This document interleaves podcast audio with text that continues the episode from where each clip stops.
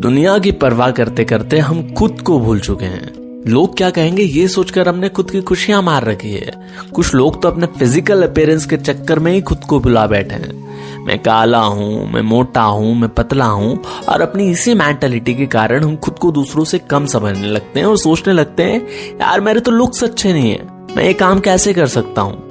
और ये सोच सोचकर हम अपना कॉन्फिडेंस लेवल ज़ीरो कर लेते हैं और कुछ लोग तो खुद से नफरत करने लगते हैं।